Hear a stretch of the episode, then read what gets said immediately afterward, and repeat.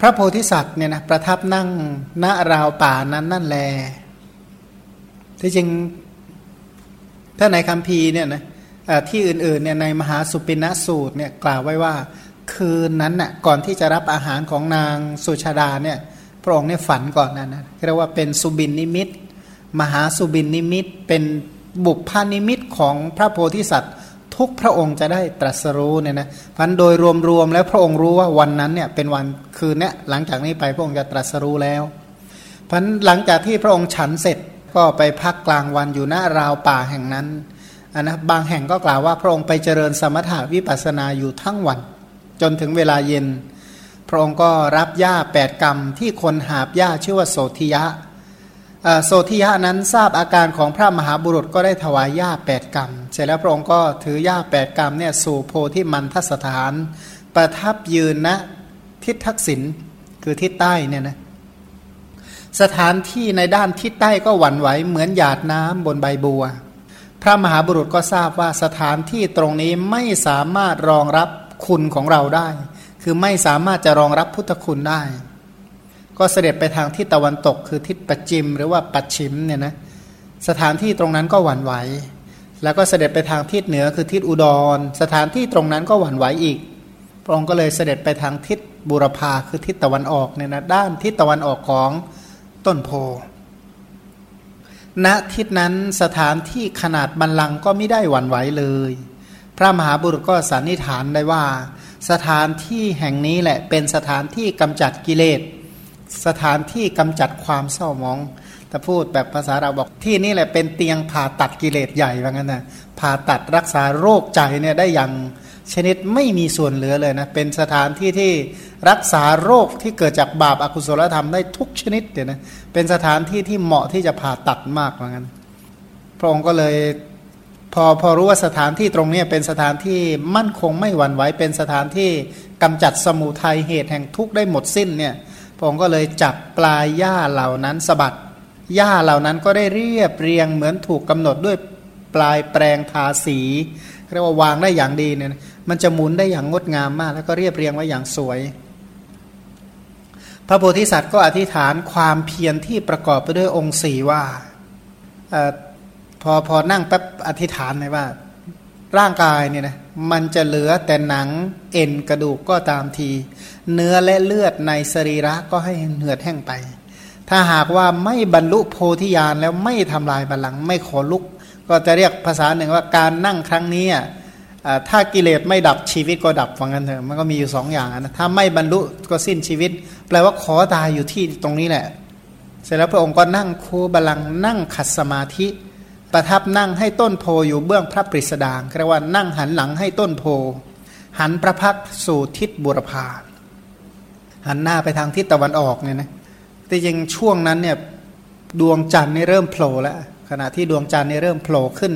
ดวงอาทิตย์ก็รับขอบฟ้าเนี่ยมารผู้รังควานโลกทั้งปวง ก็เนรมิตแขนพันแขนขึ้นพยามารเนี่ยนะที่ที่หาช่อง ไม่ต้องการให้พระโพธิสัตว์ตรัสรู้เป็นพระพุทธเจ้าเนี่ยนะก็ขี่พญาช้าง ผู้กำจัดศัตรูตัวยงช้าง ชื่อว่าคิริเมฆละนะพาหงสหัสมาพินิมิตสาพุทธันตังครีเมฆลังเนี่ยนะก็คือครีเมฆละเนี่ยก็คาถาแรกของพาหงแปดบทนั่นเอง พญาช้างเนี่ยตัวใหญ่ขนาดร้อยห้าสิบโยชน์เสมือนยอดเขาคิริหิมวันเนี่ยนะแปลว่า เหมือนกับแหมภูเขาหิมะเลยนะใหญ่เท่ากับภูเขาหิมะพานเลยแหละ ถูกห้อมล้อมด้วยพลมานหนานแน่นยิ่งนะมีพลธนูพลดาบพลขวานพลซ้อนพลหอกเป็นกำลังครอบทมึนโดยรอบดุดภูเขา ยาตราเนี่ยนะเรียกว่าญาตราหรือยกขบวนกองทัพ เยื้องเข้าหาพระมหาสัตว์ ผู้เป็นประดุษศัตรูใหญ่ คือมองเห็นพระโพธิสัตว์เนี่ยเป็นศัตรู นะจริงๆไม่ได้เป็นศัตรูอะไรเลยแม้ แต่นิดเดียวนะจิตที่จะคิดเบียดเบียนผู้อื่นแม้ แต่หน่อยหนึ่งไม่มีสำหรับพระโพธิสัตว์ แต่ในความคิดของพญามารนี่คือมหาศัตรูเรียกว่า เป็นศัตรูเหมือนกับคู่เวรคู่อาฆาตที่จะต้องทำลายกันให้ได้ในวันนี้มันพระมหาบุรุษนั้นเมื่อดวงอาทิตย์ตั้งอยู่นั่นแลพระองค์ก็กำจัดพลมานจำนวนมากมายเนี่ยนะก็คือขณะที่พญามารยกกองทัพมาเนี่ยก็มีการ ปล่อยอาวุธสารพัดชนิดขึ้นมา เสร็จแล้วพระองค์ก็ด้วยจิตที่ไม่ประทุษร้ายด้วยใจที่เมตตาเป็นต้นของพระองค์เนี่ยอาวุธศัตรูเหล่านั้นทำอะไรพระโพธิสัตว์ไม่ได้ทำร้ายพระโพธิสัตว์ไม่ได้เลยกลายเป็นดอกไม้ ไปบูชาพระองค์ทั้งหมดก็เรียกว่าถูกบูชาด้วยยอดโพอ่อนบอกว่าทุกอย่างเนี่ยเสร็จแล้วในที่สุดตอนหนึ่ง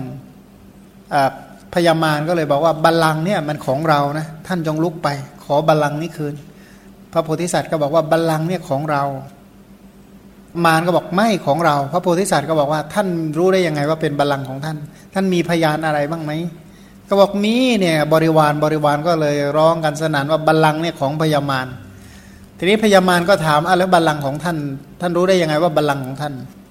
พระโพธิสัตว์ก็บอกว่ารู้สิเพราะว่าบัลลังก์ของเราเป็นที่เราสร้างบารมีมาพระองค์ก็ระลึกถึงบารมีของพระองค์ บอกว่า อย่าว่าแต่นี้เลยแม้แต่ชาติที่เป็นพระเวสสันดรเนี่ยนะที่พระองค์ให้ทานเนี่ยแผ่นดินก็หวั่นไหวถึงกี่ครั้ง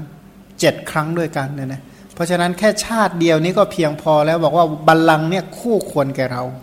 พระองค์ก็ชี้ให้เหมือนกับว่าแผ่นดินนี่เป็นพยาน แผ่นดินก็เกิดอาการหวั่นไหวพยามารก็ตกใจกลัวนี้ไปหมด เสร็จแล้วพระองค์ก็ถูกบูชาด้วยยอดโพอ่อน ที่งดงามน่าดูเหมือนหน่อแก้วประพานสีแดงที่ตก ร่วงลงบนจีวรเนี่ยนะที่มีสีเหมือนดอกชบาแย้ม ก็คือยอดโพอ่อนๆจริงๆ ถ้าพวกยอดไม้ตระกูลโพเนี่ยนะมันจะมีพวกพวกกลีบพวกอะไรที่มันหุ้มหุ้มที่ยอดยอดเนี่ยนะมันถ้าลมกระทบสักนิดหนึ่งมันก็จะตกลงมาโปรยปลายเต็มไปหมดเลย ขณะเดียวกันเนี่ยถ้าเป็นที่อื่นก็คือพวกดอกไม้ของเทวดาเป็นต้นเนี่ยมาบูชาหาประมาณไม่ได้ หลังจากนั้นพระองค์ก็เจริญอาณาปานสติเนี่ยนะเจริญอาณาปานสติเข้าฌานที่หนึ่งสองสามสี่นะออกจากฌานที่สี่ก็ระลึกชาติ น้อมไปเพื่อการระลึกชาติก็เรียกว่าปุเพนิวาสานุสติญาณญาณที่ระลึกถึงขันห้าที่เคยมีมาที่เคยอยู่ในการก่อน ระลึกได้หนึ่งชาติสองชาติสามชาติ เป็นจนถึงโน่นน่ะถ้าดูตามนี้น่าจะระลึกได้เป็นอสงไขยอสงไขยนั่นแหละ หลังจากนั้นเนี่ยนะพระองค์ก็พิจารณาชำระที่ปจักสุยานก็คือพิจารณาสัตว์โลกทั้งหลาย พิจารณาหมู่สัตว์ผู้เป็นไปตามกรรม คือการพิจารณาที่เรียกว่าทิพจักสุเนี่ย ไม่ใช่ว่านั่งพิจารณาสัตว์ตัวสองตัวนะพิจารณาในภูมิทั้งหมดเลยทั้งกามภูมิ รูปภูมิ และอรูปภูมิ พิจารณาจุติปฏิสนธิพิจารณากรรมที่นำไปสู่ภูมิทั้งปวง กรรมเหล่าใดที่นำไปสู่นรกพวกนี้ทำกรรมที่ไหน แล้วไปตกนรกตกแล้วอยู่แค่ไหนอย่างไรนานแค่ไหน พ้นจากนรกมาเกิดเป็นเปรตเป็นเดรัจฉานอยู่ณตามสถานที่ต่างๆ อย่างไร เป็นหมู่มนุษย์ทั้งหลายอย่างไร เป็นเทวดามาจากกรรมเหล่าไหน พิจารณาอย่างละเอียดใคร่ครวญแต่ได้บทสรุปว่า สัตว์โลกเหล่านี้ถึงความทุกข์ยากลำบากหนอ เกิดแก่เจ็บตายถึงขนาดนั้นก็ยังไม่รู้ทำเป็นที่พ้นจากความเกิดความแก่ความเจ็บและความตาย ก็พิจารณาว่าแล้วชาติชรามรณะเนี่ยนะชรามรณะความทุกข์ทั้งมวลเหล่านี้มาจากไหน ก็ทวนบอกว่ามาจากความเกิดและความเกิดมาจากไหนก็มาจากภพภพมาจากไหนก็มาจาก อุปาทานอุปาทานก็มาจากตัณหาตัณหามาจากเวทนาเวทนามาจากผัสสะผัสสะมาจากสลายตนะสลายตนะมาจากนามรูปนามรูปมาจากวิญญาณ วิญญาณมาจากนามรูป แล้วก็วิญญาณเป็นปัจจัยจึงมีนามรูป นามรูปจึงเป็นปัจจัยจึงมีสลายตนะเนี่ยนะก็พิจารณาเนี่ยนะแล้วก็พิจารณาในแง่ในฝ่ายตรงกันข้ามว่า ถ้าชรามรณะไม่มีเนี่ยอะไรต้องไม่มี ก็บอกว่าต้องไม่มีชาติก็ไม่มีชราและมรณะ ถ้าชาติไม่มีชาติจะดับได้เพราะอะไรดับ ก็พิจารณาว่าพบดับ เป็นต้นก็พิจารณาอย่างลงสู่อริยสัจเนี่ยนะพิจารณาวัตตะคือปฏิจจสมุปบาทโดยอนุโลม วิวัตตะก็คือปฏิจจสมุปบาทโดยปฏิโลม พิจารณาปฏิจจสมุปบาทอย่างลงสู่อริยสัจพิจารณาอยู่ประมาณ 4 ชั่วโมงเนี่ยนะ ก็มีการบรรลุมรรคผลตามลำดับนะนะโสดาปฏิมรรคโสดาปฏิผล สกทาคามีมรรคสกทาคามีผล อนาคามีมรรคอนาคามีผล พร้อมกับอรุณอุทัย แสงสว่างแห่งดวงอาทิตย์ขึ้น พระองค์ก็เป็นพระพุทธเจ้าอารหัตผลก็เกิดขึ้น หลังจากอรหัตผลเกิดขึ้นดับไปเนี่ยนะพระองค์ก็เกิดปัจเจเวกขณะยานกล่าวเป็นพุทธอุทานเรียกว่าปฐมอุทาน เป็นอุทานครั้งแรกคำแรกที่พระองค์ เปล่งออกมาจากพระโอษฐ์แรกตรัสรู้ว่า เราสแสวงหานายช่างผู้สร้างเรือนคืออัตภาพ นายช่างผู้สร้างเรือนคือสร้างร่างกายเนี่ยนะตัวที่สร้างภพสร้างชาติคือตัวตันหาเนี่ยเที่ยวสแสวงหานายช่างคือตันหาผู้สร้างเรือนคืออัตภาพ คืออุปาทานขันห้าเนี่ยนะเมื่อเที่ยวสแสวงหาตันหาอย่างเนี้ยที่สร้างภพเนี่ยหาไม่พบเมื่อหา ตันหาเป็นต้นไม่พบก็ท่องเที่ยวไปสิ้นสงสาร สิ้นสงสารก็คือสิ้นขันอายตนะธาตุเนี่ยนับด้วยชาติไม่ใช่น้อย แปลว่า หาตันหาผู้สร้างวัตตะเนี่ยหาไม่พบ เมื่อหาไม่พบก็ทิ้งขันธาตุอายตนะเนี่ยแม้ไม่รู้กี่ชาติต่อกี่ชาติมากมายเหลือเกิน แต่สรุปว่าจะเกิดกี่ภพกี่ชาติก็บอกก็ตาม ความเกิดบ่อยๆ เป็นทุกข์เกิดที่ใดเมื่อไรอย่างไรมันก็เป็นทุกข์ ขึ้นชื่อว่าความเกิดนี่มันเป็นเป็นทุกข์มันจะเกิดบ่อยขนาดไหนมันก็ทุกข์เท่านั้น ดูก่อนนายช่างผู้สร้างเรือนคืออัตภาพ คือตันหาเนี่ยบัดนี้เราพบท่านแล้วคำว่าพบตัวนี้เนี่ยพบด้วยวิปัสนาและพบด้วยอริยมรรคนะไม่ใช่พบแบบเออนี่ตันหาเออเราชอบเขาเราก็รู้เขาชอบเราเราก็รู้ หรือว่าเออเราเห็นอะไรแล้วเราก็ชอบเห็นดอกไม้สวยเราก็ชอบดอกไม้อาหารอร่อยเราก็ชอบ นี่แหละเรียกว่าพบตันหาแล้วพบสมุทัยแล้วไม่ บในที่นี้พบด้วยวิปัสนาญาณพบด้วยมรรคญาณแล้วก็พบด้วยอรหัตตมรรคญาณนั่นแหละรู้จักตันหาดีพอเนี่ยต้องรู้จักด้วยอนุภาพของอรหัตตมรักจึงจะเรียกว่ารู้จักตัณหาจริง ถ้าอรหัตตมรักไม่เกิดไม่รู้จักตัณหารอกเนี่ยนะเพราะฉะนั้นบัดนี้เราพบท่านแล้วด้วยอนุภาพของอรหัตตมรักเนี่ยนะเพราะฉะนั้นท่านจักสร้างเรือนคืออัตภาพอีกไม่ได้ โครงเรือนคือกรรมทั้งหมดเนี่ยเราก็หักของท่านเสียหมดแล้วเนี่ยนะโครงเรือนคือกรรมเนี่ยก็คือหักซี่กรรมทุกชนิด ยอดเรือนคืออวิชาเราก็รื้อรื้อเสร็จแล้ว เพราะฉะนั้นไม่มีอะไรเป็นที่ตั้งแห่งอวิชชาสำหรับพระพุทธเจ้า ทุกอย่างไม่เป็นที่ตั้งแห่งการทำกรรม เพราะว่าเป็นกิริยา ทุกอย่างเป็นที่ตั้งแห่งกิริยาหมดก็โครงเรือนเนี่ยคือกรรมเนี่ยไม่มีอีกต่อไป ยอดเรือนคืออวิชชาเนี่ยไม่มีอีกต่อไป เพราะไม่มีอะไรที่จะเป็น อารัมมณปัจจัยแห่งอวิชชาสำหรับพระพุทธเจ้า สิ่งใดหน่อยหนึ่งที่จะปกปิดพระพุทธเจ้าไม่มี ไม่มีสิ่งใดที่จะปกปิดได้ เพราะฉะนั้นยอดเรือนเขือวิชาเราก็รื้อแล้ว จิตของเราเนี่ยถึงพระนิพพานแล้ว ถึงวิสังขารคือพระนิพพานแล้ว แปลว่าจิตเนี่ยนะด้วยมรรคจิตผลจิต ปัจเจเวขณะยานเนี่ยสามารถมีพระนิพพานเป็นอารมณ์ เราบรรลุถึงธรรมเป็นที่สิ้นตัณหาทั้งหลาย บัดนี้ใจของเราเนี่ยเข้าถึงอรหัตผลแล้วดำรงอยู่ด้วยอรหัตผลแล้ว อันนี้ก็เป็นคาถาที่พระองค์เปล่งหลังจากตรัสรู้เนี่ยพอตรัสรู้เสร็จก็เปล่งเลยนะก็อเนกชาติสังสารังสันธาวิสสังอนิพพิสัง คหการังคเวสันโตทุกขาชาติปุนัปปุนัง คหการกะ ทิฏโฐสิ ปุน เคหังนกาหสิ สัพพาเต ภาสุกาภัคคาคหกูฏัง วิสังขตังวิสังขารคตังจิตตังตัณหานังขยมัชฌคาเนี่ยนะเสร็จแล้วพอตรัสรู้พระองค์ก็ประทับนั่งอยู่ตรงนั้นเนี่ยนะด้วยการเสวยวิมุติสุขตลอดเจ็ดวัน เสวยวิมุตติสุขนั่งนั่งเข้าพระสมาบัติ คืออรหัตผลสมาบัติเจ็ดวัน พอถึงวันที่เจ็ดก็ออกจากอรหัตผลสมาบัติ ปฐมยามก็พิจารณาปฏิจจสมุปบาทโดย อนุโลม มัชชิมยามก็พิจารณาปฏิจจสมุปบาทโดย ปฏิโลมปัจฉิมยามก็พิจารณาปฏิจจสมุปบาททั้งอนุโลมและปฏิโลมเนี่ยนะเพราะฉะนั้นปฐมยามผ่านไปพระองค์ก็เปล่งอุทาน ประกาศถึงพระองค์เนี่ยรู้ทุกข์และสมุทัยมัชชิมยามพระองค์ก็พิจารณาถึงพระนิพพานปัจฉิมยามตอนรุ่งอรุณเนี่ยนะ พระองค์ก็กล่าวถึงอนุภาพของอริยมรรคที่กำจัดความมืดเคือวิชาได้เหมือนดวงอาทิตย์อุทัยขึ้นกำจัดความมืดฉะนั้น เพราะฉะนั้นวันที่8เนี่ยนะพอเปล่งเปล่งอุทานเสร็จวันที่8เนี่ยนะพระองค์ก็ออกจากสมาบัติ ตอนนั้นเนี่ยพวกเทวดาก็สงสัย ความสงสัยของเทวดาก็บอกว่า เอเนี่ยสงสัยยังบรรลุไม่หมดมั้งยังไม่ได้บรรลุแท้ แสดงว่าต้องมีกิจอะไรทำอยู่จึงไม่ยอมลุกไปไหนเลยนะดูท่ายังไม่บรรลุจริง อาจจะต้องมีอะไรสักอย่างที่จะต้องบรรลุต่อ พระองค์ก็ตัดความสงสัยเพื่อกำจัดความสงสัยของเทวดา ก็เหาะขึ้นไปในอากาศ แสดงยมกะปาฏิหารแสดงเพื่อกำจัดความสงสัยของเทวดาเหล่านั้น พอแสดงยมกะปาฏิหารตัดความสงสัยของเทวดาเสร็จแล้ว พระองค์ก็ไปประทับยืนณเบื้องทิศอุดร เบื้องทิศอุดรเยื้องทิศบุรพาจากบาลังเนี่ยก็แปลว่าอยู่ทิศอีสานเรียกว่าอยู่ด้านตะวันออกเฉียงเหนือนะตะวันออกแต่ว่าเฉียงไปทางเหนือ ที่ตรงนั้นพระองค์ก็จ้องดูบาลังและต้นโพสถานที่บรรลุผลแห่งพระบารมีทั้งหลายที่บำเพ็ญมาถึงสี่อสงไขยแสนกับด้วยดวงพระเนตรที่ไม่กระพริบ สถานที่ตรงนั้นเนี่ยก็ไปได้ไปเคยไปห่มผ้านะเอาผ้าไปห่มเพื่อจะบูชาพระพุทธเจ้า มีอยู่ครั้งหนึ่งก็ ขณะที่กำลังบูชาอะไรกันอยู่ค่ำๆพอดีฝนมันตกลงมาเนี่ยนะไม่มีที่ไปขอพึ่งนี่แหละ ขอพึ่งอะไรอันนี้ม่สัจเจดีเนี่ยนะก็คือถ้าถ้าถ้าตรงที่เดินลงไปที่สถานที่พระองค์ตรัสรู้เนี่ยมันจะอยู่ขวามือมันจะเป็นเจดีย์ยอดอยู่หนึ่งที่ตรงนั้นเขาเรียกว่าอนิมิสเจดีย์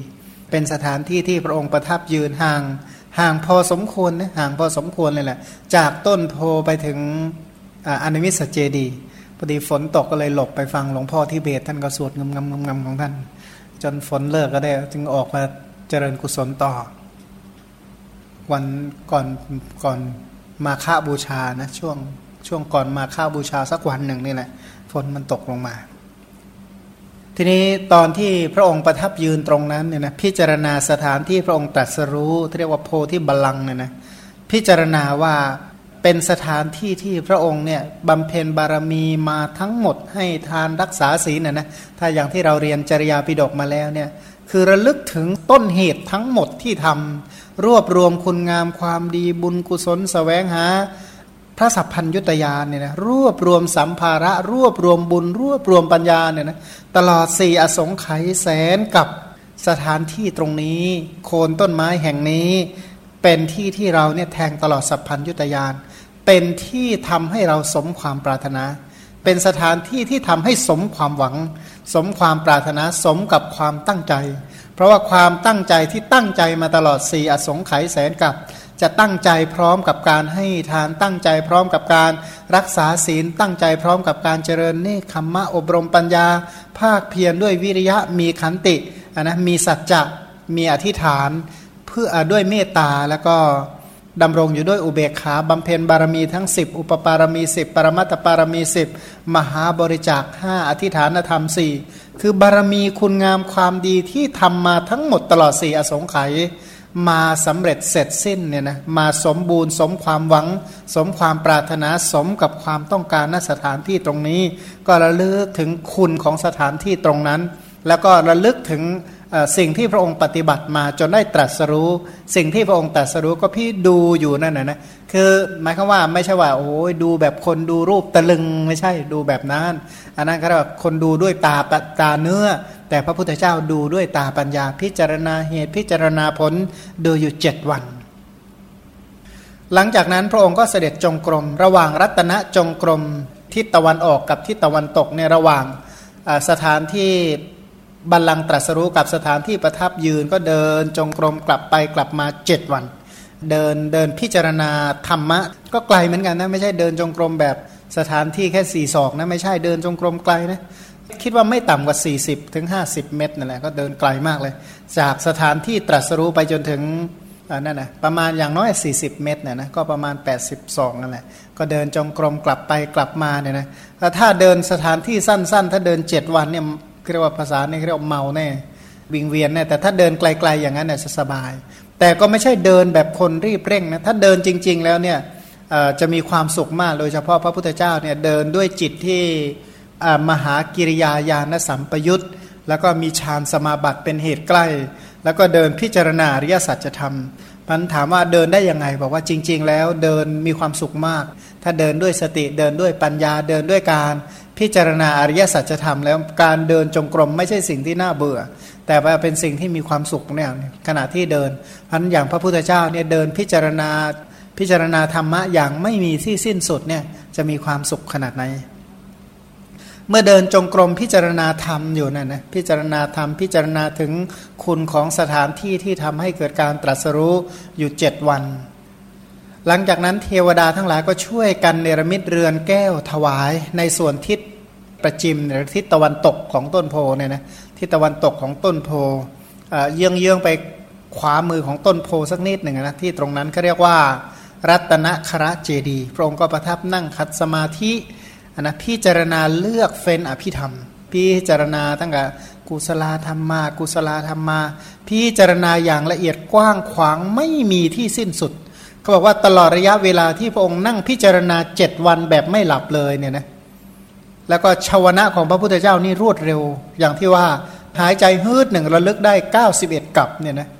ฮืดเข้าอย่างเดียวนะฮืดออกอีก 91กับ ถามว่าปัญญาไวขนาดนั้นเนี่ยนะพิจารณาอยู่เจ็ดวันเนี่ยจะพิจารณาขนาดไหน ถ้าเอามาพิมพ์หมดเนี่ยนะบอกไม่ปัญญาอภิธรรมที่เราเรียนเนี่ยฉบับสังเขปในความคิดของพระพุทธเจ้านะถ้าถ้าระดับปัญญาของพระพุทธเจ้าเราบอกโอ้ยฉบับสังเขป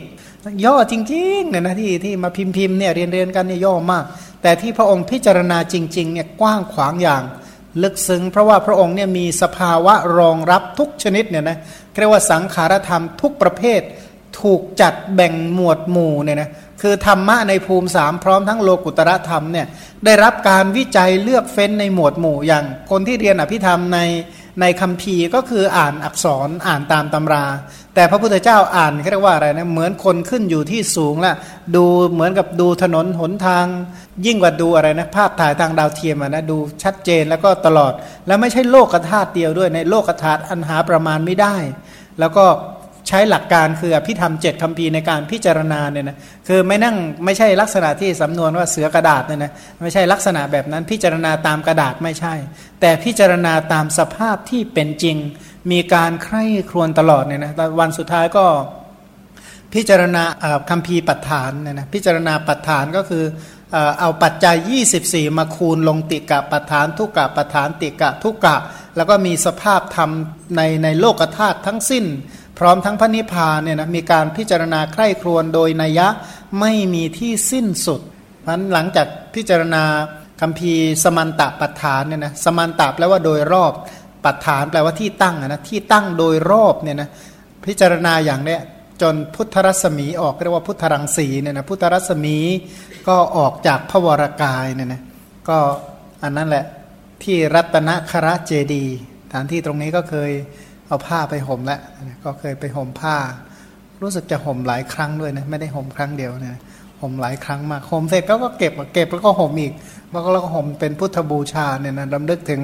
คุณของพระพุทธเจ้าที่ประทับนั่งพิจารณาพระธรรม อันหาที่สุดไม่ได้ด้วยพระญาณไม่มีที่สิ้นสุดเนี่ยนะสถานที่ตรงนั้นเรียกว่ารัตนคระเจดี เดี๋ยวไปเดี๋ยวไปใหม่ ไปพุทธบูชาใหม่นั่นเอง นี้หลังจากนั้นเนี่ยนะสัปดาห์ที่ห้าพระพุทธเจ้าก็ยับยั้งอยู่ตรงใกล้ต้นโพเนี่ยสี่สัปดาห์เนี่ยนะสี่สัปดาห์ สัปดาห์ที่ห้าพระองค์ก็ออกจากโคนต้นโพเสด็จเข้าไปยังต้นอาชะปะละนิโครธ แม้ณสถานที่ตรงนั้น พระองค์ก็พิจารณาเลือกเฟ้นธรรมก็คือพิจารณาอริยสัจธรรม พร้อมกับสลับกับการเข้าสวยวิมุตติสุข คือเข้าอรหัตผลสมาธิเนี่ยนะ ยับยั้งอยู่ที่ต้นอชาปาละนิโครธประมาณเจ็ดวัน ก็สถานที่ตรงนั้นก็ห่างไปจากต้นโพพอสมควร หลังจากนั้นพระองค์ก็ออกจากสถานที่ตรงนั้นเนี่ยนะไปที่ต้นมุจลิน ต้นมุจลินก็คือต้นจิก ด้วยอาการอย่างนี้อีก 7 วันเนี่ยนะก็ไปเลือกเฟ้นทำสวยวิมุติสุขที่ต้นมุจลินเนี่ยห่างจากต้นโพเนี่ยประมาณสัก 2 กิโลเนี่ยนะห่างจากสถานที่ตรงนั้นสัก 2 กิโลว่าจะไปอยู่ก็ยังไม่ได้ไป ถ้ามีโอกาสก็จะไป แต่ถ้าไปเจอหน้าหน้าหน้ามีน้ำก็ไม่ไหวเหมือนกันนะนะก็ต้องไปหน้าแรงอะจึงจะเติมเพราะมันอยู่ท้องนาเนี่ยนะท้องนามีสระน้ำอยู่ที่หนึ่งตรงนั้นเขาก็เรียกกันว่าสระมุจลินเนี่ยนะส่วนสระมุจลินจำลองก็อยู่ข้างๆซ้ายมือนั่นแหละขณะที่พระองค์ประทับนั่งอยู่ที่ต้นมุจลินเท่านั้นนะมหาเมฆซึ่งไม่ใช่ฤดูกาลก็เกิดขึ้น เต็มทั่วห้องจักรวาล อันนี้เป็นปกติว่าหลังจากที่พระพุทธเจ้าตรัสรู้เนี่ยนะเมฆมันจะก่อตัวตั้งขึ้นทั่วห้องจักรวาล อย่างของเราที่รู้ๆกันก็เมฆหนาแค่ 20 30 กิโลเนี่ยนะแต่นี่มันเมฆมันตั้งคือทั่วจักรวาลเป็นเมฆไปหมดเลยนะนะมหาเมฆก็เกิดขึ้นพญานาคชื่อว่ามุจลินก็คิดว่า เมื่อพระศาสดาพอเสด็จเข้าสู่ภพของเรามหาเมฆนี้ก็เกิดขึ้น ควรได้อาคารที่ประทับอยู่สำหรับพระศาสดานั้น พญานาคแม้นั้นก็สามารถเนรมิตวิมานทิพย์ให้เหมือนวิมานเทพ อันสำเร็จด้วยรัตนเจ็ดประการ จริง ๆ ความสามารถของพญานาคเนรมิตอะไรก็ได้ แต่ก็คิดว่าเมื่อเราสร้างวิมานด้วยการเนรมิตอย่างนี้จะไม่มีผลมากเรียกว่าเหมือนกับอะไรนะ คือคือเหมือนกับคนใช้แต่เงินทำบุญอย่างเดียว มันก็ไม่ได้บุญมากเหมือนกับขวนขวายด้วยกายว่างั้นแต่ไม่เหมือนกับขวนขวายด้วยกายเนี่ยนะสมมติว่าเราจะทำบุญด้วยซื้อหนังสือแจกกับอ่านหนังสือเองอันไหนจะได้บุญมากกว่ากันอย่างเงี้ยลักษณะเนี่ยมันการขวนขวายของพญานาคก็ลักษณะนั้น ก็ขวนขวายด้วยกายเพื่อพระทศพลคือพระพุทธเจ้าผู้สมบูรณ์ด้วยกำลังสิบประการ จึงทำอัตภาพให้ยิ่งใหญ่ ล้อมพระศาสดาไว้ด้วยขนดเจ็ดชั้นเนี่ยนะล้อมไว้เจ็ดชั้น แผ่พังพานไว้ข้างบน ก็พังพานนี้ก็เป็นหลังคาครอบเนี่ยนะไอตัวที่ล้อมรอบก็เป็นเป็นฝาไป แต่สถานที่ตรงนั้นเนี่ยพระองค์ก็ประทับอยู่บนบัลลังก์ที่มีค่าที่สำเร็จด้วยรัตนเจ็ดแต่ว่าอยู่ในห้องก็ไม่ใช่ว่า แม้กลิ่นคาวคละคลุ้งอะนะปกติแล้วคำว่างูเนี่ยมันมีกลิ่นแรงค่อนข้างกลิ่นเนี่ยค่อนข้างคาว นะสถานที่งูอยู่โยเยโยเยเนี่ยกลิ่นจะคาวมาก แต่ว่าพญานาคไม่ได้ทำให้มีกลิ่นแบบนั้นเนี่ยนะเป็นดอกไม้ต่างชนิดห้อยย้อยอยู่เบื้องบน อบไปด้วยกลิ่นหอมต่างชนิดโอกาสแวดล้อมใหญ่ ก็ไม่ใช่ว่าโอ้โหบางคือถ้าอยู่ใกล้งูจริงๆเนี่ยนะงูตัวใหญ่ๆเนี่ยถ้าอยู่เยอะๆเนี่ยมันจะมีกลิ่นแรง แต่นี้พญานาคไม่ได้ทำให้เป็นอย่างนั้นทำอันนั้นเนรมิตให้มีกลิ่นหอม เหมือนอะไร ในในห้องนั้นก็เหมือนกับประทับอยู่ในพระคันธกุตีคันธานี่แปลว่ากลิ่นนะกุติก็คือกุติที่อบด้วยกลิ่น คือกุติของพระพุทธเจ้าเนี่ยนะโดยปกติแล้วเขาจะอบด้วยกลิ่นอยู่ตลอด แล้วก็ไม้ที่เอามาสร้างกุติพระพุทธเจ้าโดยมากใช้ไม้หอมเนี่ยนะแล้วก็มาอบหอมอีกครั้งหนึ่งนะนะพระองค์ก็จะอยู่ด้วยกลิ่นหอม คือพระพุทธเจ้าเป็นผู้สมบูรณ์ที่จะได้เห็นสิ่งที่สวยที่สุดที่ที่คนจะได้เห็นนะคือ พระพุทธเจ้าจะเห็น สิ่งที่เพราะที่สุดที่คนควรจะได้ฟังพระองค์จะได้ฟัง กลิ่นหอมที่สุดประณีตที่สุดควรจะได้รับพระองค์ได้รับ กลิ่นที่รสที่อร่อยที่สุดเท่าที่ควรจะสัมผัสเนี่ยนะพระองค์ได้รับสัมผัสหมดนั้นสัมผัสทางกายที่สบายที่สุดเนี่ยนะที่มีฌานเป็นต้นเป็น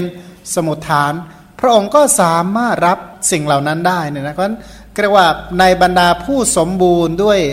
สัมผัสทางตาหูจมูกลิ้นกาย ที่ประณีตที่สุดเนี่ยนะพระองค์เป็นผู้ที่รับสัมผัสที่ประณีตที่สุด เพราะว่าบุญที่สังสมมาเนี่ยนะแม้มันแย่งกันมาให้ผลเนี่ยนะบุญที่ทำไว้เนี่ยเสียสงไขแสนกลับเนี่ยนะกลัวจะไม่ได้ให้ผลเราเป็นแย่งกันมาเหมือนกับอะไร แม่น้ำที่มาบรรจบหลายๆสายเนี่ยล้นมาเลยอะ่ะ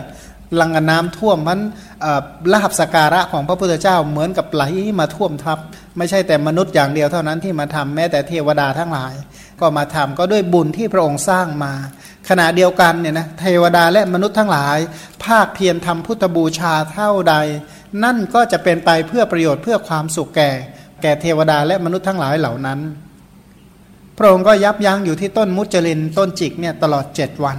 หลังจากนั้นพระองค์ก็เสด็จต่อไปยังต้นราชายตนะ คือต้นเกตอีกเจ็ดวัน พระองค์ก็เสวยวิมุตติสุขอยู่ที่นั้นนะพิจารณาธรรมเสวยวิมุตติสุขดังกล่าวมานี้ ครบเจ็ดสัปดาห์พอดีนะสัปดาห์ที่หนึ่งปัทมังโพธิปัลลังเกก็คือสัปดาห์ที่หนึ่งโพธิบัลลัง สัปดาห์ที่สองอนิมิสเจดี สัปดาห์ที่สามรัตนจังกมะเนี่ยนะก็คือการเดินจงกรมระหว่าง สถานที่ตรัสรู้กับที่